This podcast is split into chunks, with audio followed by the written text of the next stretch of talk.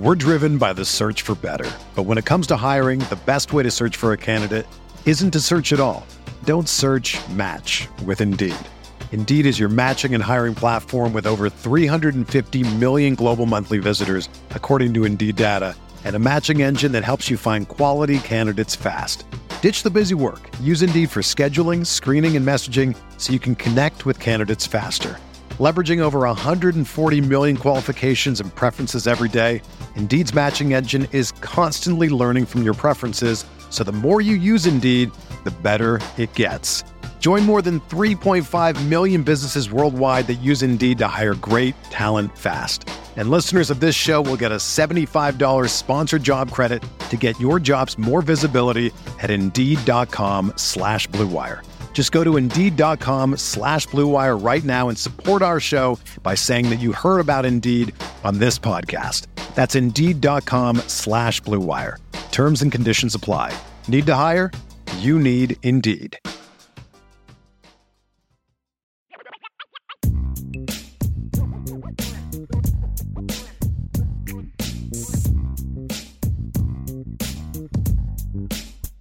Are you ready for rapid fire? Ready for some rapid fire. I'm always ready for rapid fire. It's the best part of the show, I think. Let us do it then. So fill in the blank on this first question tonight with three days to think about it. The highlight of Saturday's Notre Dame win over Clemson was blank.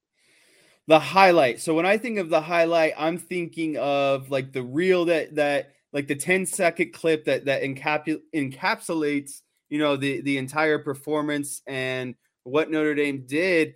Um, and for me, I think I, I there's two plays that come to mind. The one, eh, the the one to me that kind of really shifted everything is the Ben Morrison touchdown to go up 28 to zero. That one is up there for me.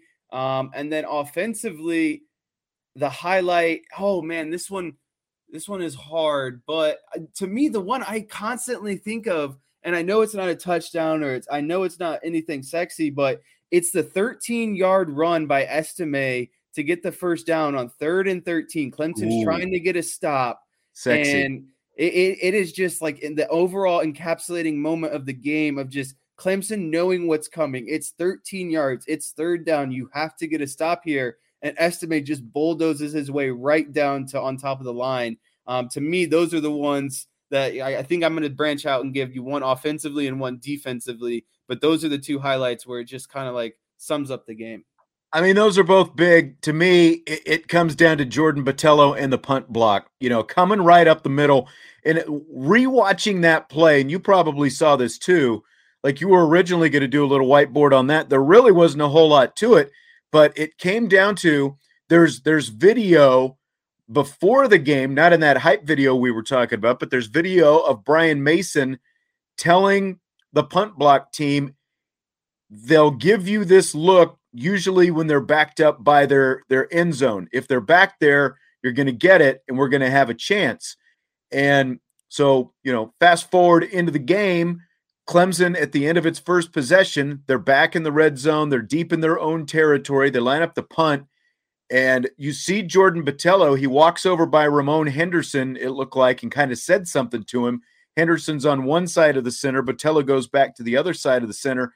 And then you see a couple Irish guys hold up their fists in the air, like, you know, we got the look that we wanted, and here we come, and they block it. And to me, punt blocks are just awesome because, one, if you watch Notre Dame football, like, we got so used to over the last basically what 12 years of Notre Dame football hearing well nobody blocks punts anymore because of the rugby style punt and you know these formations where they spread out and the extra protectors in the backfield nobody blocks punts anymore. You just can't get to punts. BS we've seen 6 of them already and I don't care how many times you see it it is still unexpected you know? It's like they just seem like they come out of the blue and they are so exciting and when you can score a touchdown off it the way they did and you know like you talk about the environment inside the stadium and all that stuff it just sent the place into a frenzy. And so to me that was the highlight of the night getting the scoring started with yet another punt block by jordan botelho Yeah, I think what was so interesting about that punt block is Clemson did the did that to themselves with all the penalties, getting themselves backed up that deep. If you don't get that deep without all the penalties, you don't have to go to a punt tight or uh, or a punt safe. And so that's got to be something that's extra frustrating for Dabo is self-inflicted wounds of guys. We don't have to get into this punt formation if if not for all of these penalties and everything. But Notre Dame enforced those, and like you said, I, th- there was a lot of pre-snap. I think confusion for Clemson, but ultimately what it came down to is three Notre Dame guys comes free, come free. They have three personal protectors, and the middle personal protector just doesn't step up. He lets Botelho come to him, and Botelho blows up the play and gets his hand on it. And so, you know, I don't know what what potentially could have seen. You know, they saw to to see that that kind of you know matchup or favorable, but hats off to him because obviously the, the guy's hey. eyes I think was looking to the outside, and all of a sudden Botelho's running straight down the gut, and he's like, "Oh crap, I need to step up here," and by that time it's too late. I don't know. I don't understand the the wide splits, like the I extra wide splits. You're just asking punt. for lanes. Yeah, it makes no sense to me. Like you're giving, especially a body like Jordan Botelho, free free run back to the personal protectors, and a guy that big, all he had to do was be a little bit physical. Like they really didn't even, you know, try to try to block him that yeah. hard.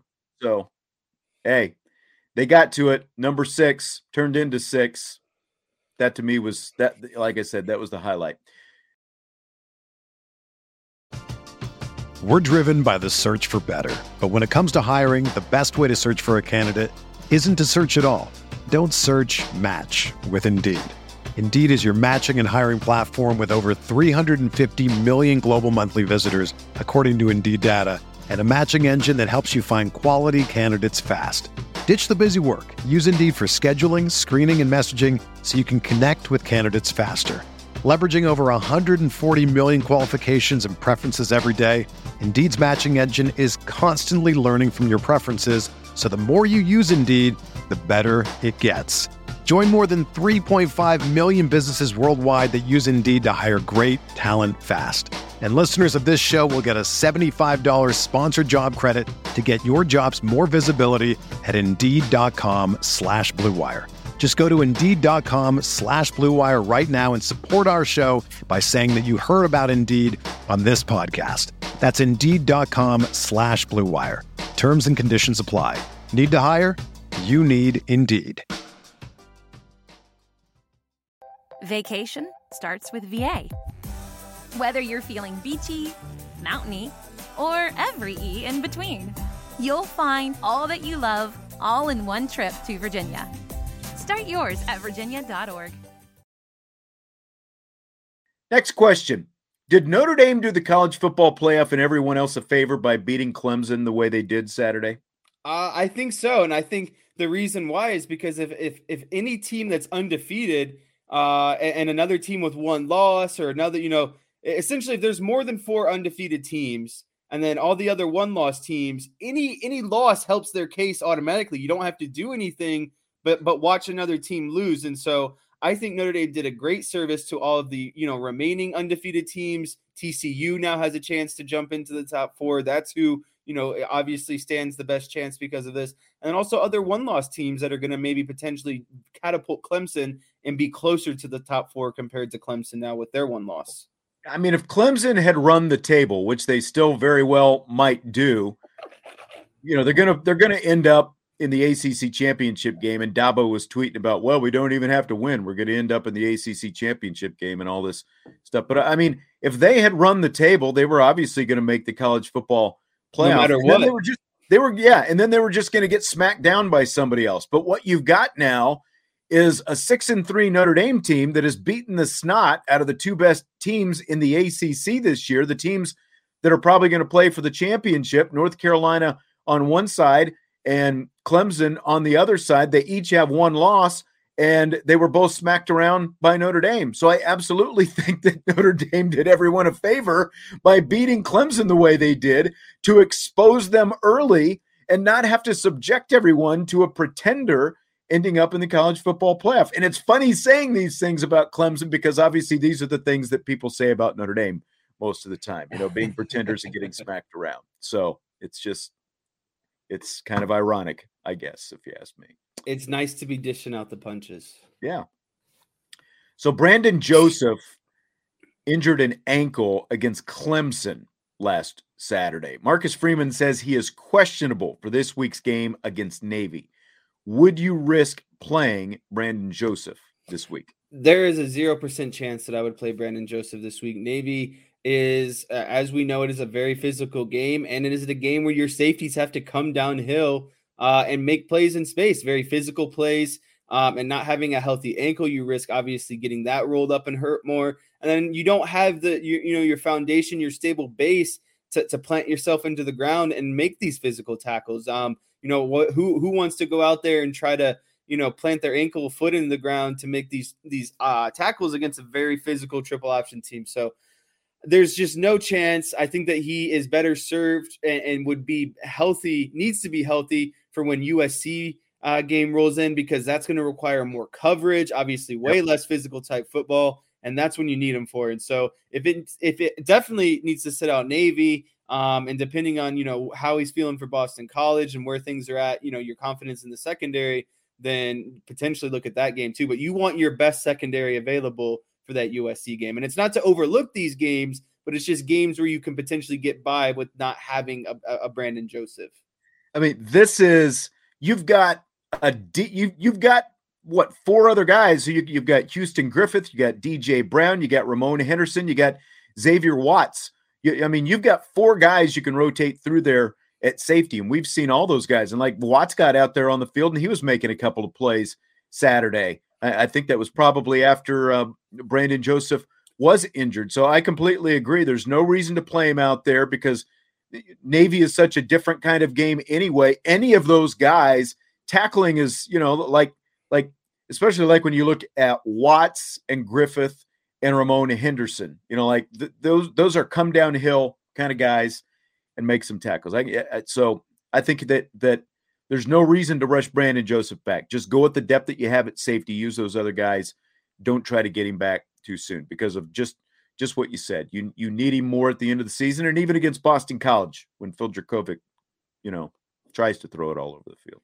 Yeah, and like Derek said too, no returns, no that no punt returns. I, would be in favor of maybe throwing Chris Tyree back there and let him get some more, you know, added touches, especially with the the running back load that we've seen, you know, from Diggs um, and yeah. Estime the last few games. Yeah, and Savage Salian fitness. So since Notre Dame has beaten UNC and Clemson, does that make us the real ACC champs? I mean, Notre Dame's been running the ACC for a couple years now, right? I mean, more than a couple years. Twenty-seven straight wins over ACC teams. It's like perennial ACC champ. Yeah, that's like four count. or five years that they're running right. now. That's right. So Marcus Freeman was wearing a fitted suit and tie and white sneakers before the game. Thoughts on the st- the style statement from Marcus Freeman?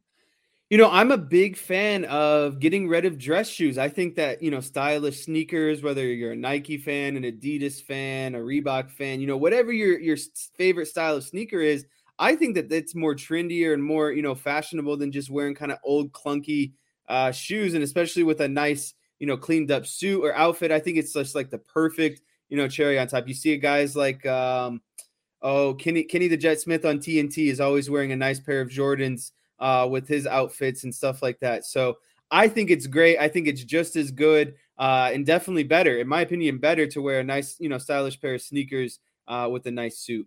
See, like John says he should have worn dress shoes. I think it stands out so much because they are white sneakers. Like you said, Kenny the Jet, like like a lot of those guys will wear Jordans or something with a little, you know, darker color to them. But because they were white sneakers, it stood out more. So that's what, like, you know, I know it's the style, I guess, to kind of go, you know, it's like he's got the fitted suit and he's looking all he's sharp and he's got white sneakers. So it just it looks a little different. But I mean, it's you know the trends more than me. So that's why I'm asking you it's it's a it is a popular trend. Marcus Freeman is is a younger guy. I'd say he's more trendier. He's always got the nice fade, the nice suits. He's very well cleaned up and put together. You know, I, I just it's it doesn't really at the end of the day matter because everything else is so cleaned up. He's cleaned up. He's you know he's a very intimidating fit man. He's in a nice suit. You know, the the sneakers are just like a little flair of touch, a personality, and I think that's what it, it is for eh, for you know someone like myself. And I think Marcus Freeman is is the same way. Yeah. Derek says he can wear Chaz Reynolds' red robe from Wedding Crashers. That's right. Bring the meatloaf with it. Yeah.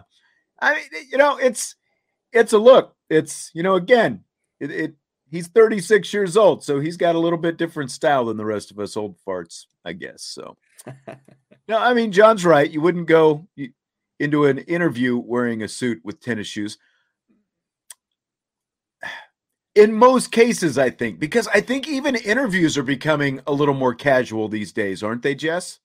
Uh yeah, I mean, I, I I can't remember the last time I wore dress shoes into the office. I honestly usually wear you know a nice shirt, a nice pair of pants, and some sort of yeah, like tennis shoes, sneakers, whatever it might be. But they're nice, they're cleaned up, and it, it just goes well. Everything is nice in, in uh, with the with the entire uh, scheme. So you know, I, I think interview might be a little bit different because it's you know an interview, but I'm already hired. I'm on board. You know, I I, I do good work. You're not going to fire me over what what That's tennis right. shoes I wear into there. Absolutely. So after Alabama's loss to LSU, Paul Finebaum says the window on Nick Saban's Alabama dynasty is slowly closing. Do you buy or sell that? I sell that. Can we give some some respect to Saban and what he's done like the last decade? Like when is the window ever technically going to close and you know, if it, for me, the window's got to be closed if he doesn't win a national championship in like three or four years consecutively, because you know it, we, he's shown that he's not going to win it every year, but he's probably going to win it the year after, or maybe the year after that. So there's just way too much to to be seen, uh, and and for me to make that kind of decision. So that's that's a big sell for me, and I, it's I'm surprised that Finebaum said that. Maybe he's just trying to get clicks. Maybe he's you know trying to yeah. do what he can, but it's just way too soon to be making that kind of statement. See, that's I, I mean, he acts like like this is like a national crisis. Like Nick Saban has never had a two-loss season before. He lost two games just a couple of years ago. He's taken Alabama to the national championship game five of the last six years. Yeah, come on, and won three of them. You know, it was it, it, He's only two years removed from not making it to the playoff before. And you go back before that, you know, it's like the every every once in a while, like the recruiting cycle kind of catches up a little bit. Just because he's lost two games is not the end of the world. It doesn't mean the dynasty is about to crash. I think it is a bit too soon to be trying to make that proclamation because, like, both games that he's lost have been very close games to begin with. You know, they had the missed field goal at the end of the Tennessee game. And of course, Brian Kelly shows the biggest brass that he ever has in his life and goes for two in overtime. But, but I mean, you're talking about a missed field goal at the end of regulation and an overtime game is the difference in those two losses. And so now you're you're you're going to say, well, the dynasty is over. It's it's it's done. I mean, they're going to reload. They're still bringing in five stars, like some of the guys in the chat have said here. I mean, they're it's it's far from over. I, I'm it's way too soon, way too soon. So it's a big sell for me.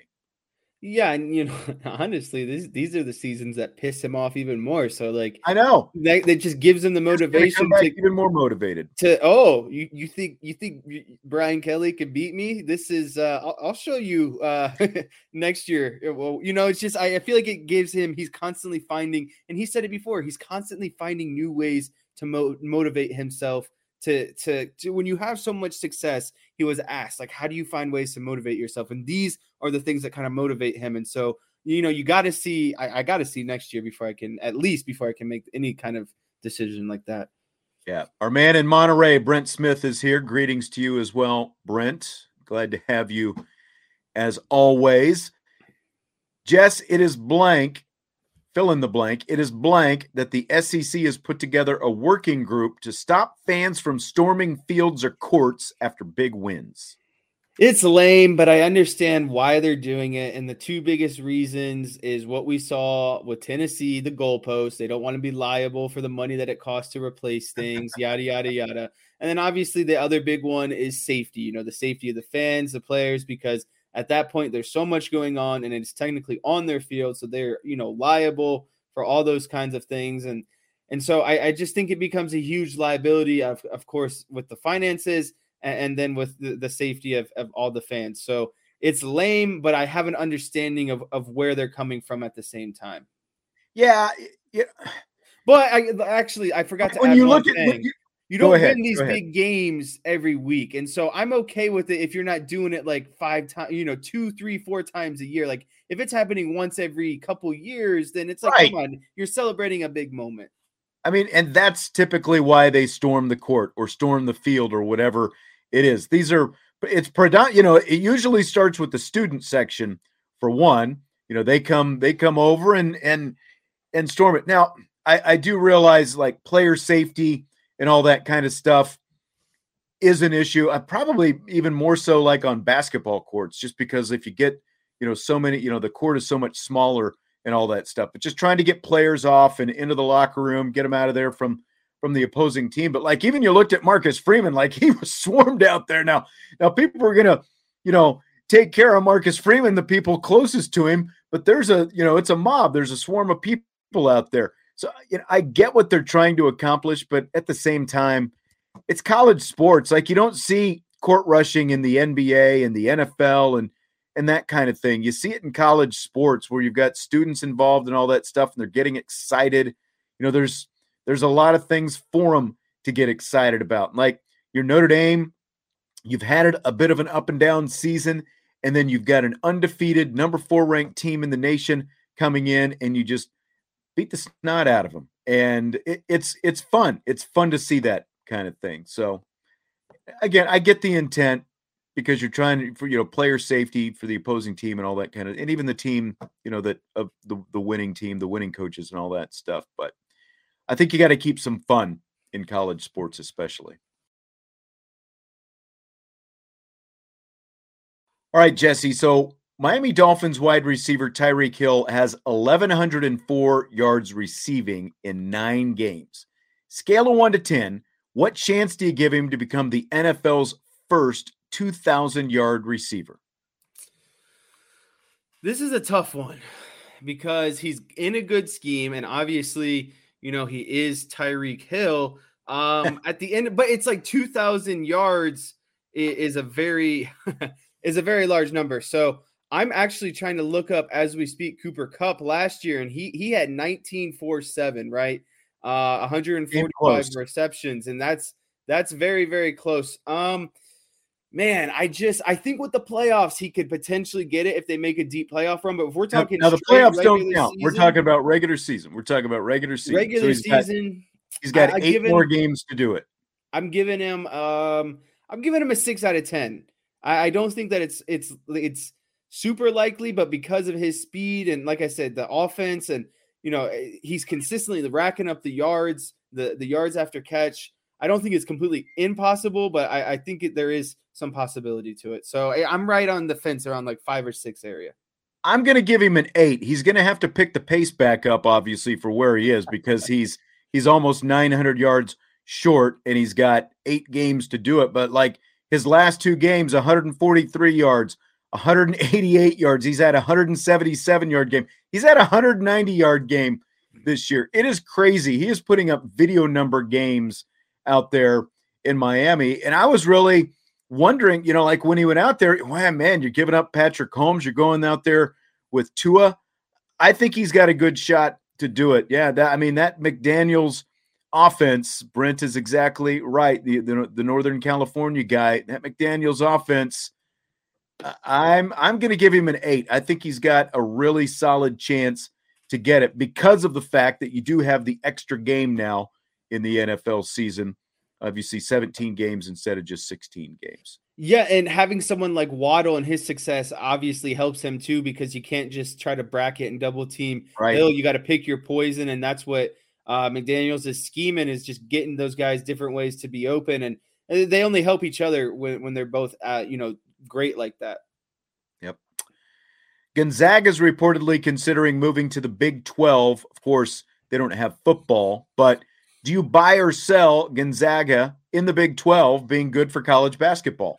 Oh, that's a big buy for me. You know, the, the biggest knock on Gonzaga is they have they put together these really good, you know, regular seasons, but it, because of the conference they play in and some kind of er, you know struggles and the inconsistency in the NCAA tournament, I think a lot of people would like to see them more battle tested uh, during the regular season, and that's exactly what the Big 12. You know, you can make the argument that the Big 12 is one of the better you know, basketball conferences all around year in and year out with, you know, you have Kansas, Kansas State, Oklahoma, Oklahoma State, uh, you know, Texas, Texas Tech, Texas Tech recently. So it's just, it is the Big 12 is rich with basketball. And if you can add another school like Gonzaga, who is rich in basketball, but also needs kind of that opportunity to prove themselves even more, I think it's a great marriage, actually, and helps out kind of everything Gonzaga, college basketball, the Big 12, all of it.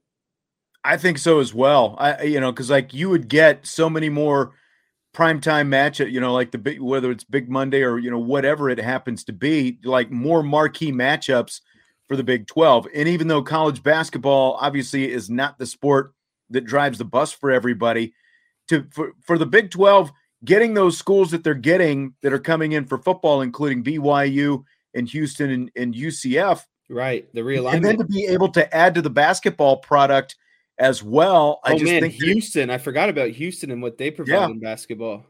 Yep, that's right. So, I mean, you know, like the Big 12 has one, they've already got the last two national champions Kansas last year, Baylor the year before that. And I think it's Baylor. easy to forget that Texas Tech played in the national championship game the year before that. So they've had three straight teams in the national championship. And to be able to get a Gonzaga, help, you know, it, I think, it, as you said, it makes them more battle tested throughout the season. And it gives you some really good matchups, you know, that, that, that you can watch throughout the year. So I think it'd be good for everybody for Gonzaga to go to the Big 12. Completely agree. And I, I even left out some of the schools that you talked about, like Baylor and all those other kind of juggernauts. It's just, it, it's like the, it would, you could make the case that it is the best basketball conference. And when you talk about adding Gonzaga uh, and Houston, it's only going to bolster their kind of reputation for what they got going on. Absolutely.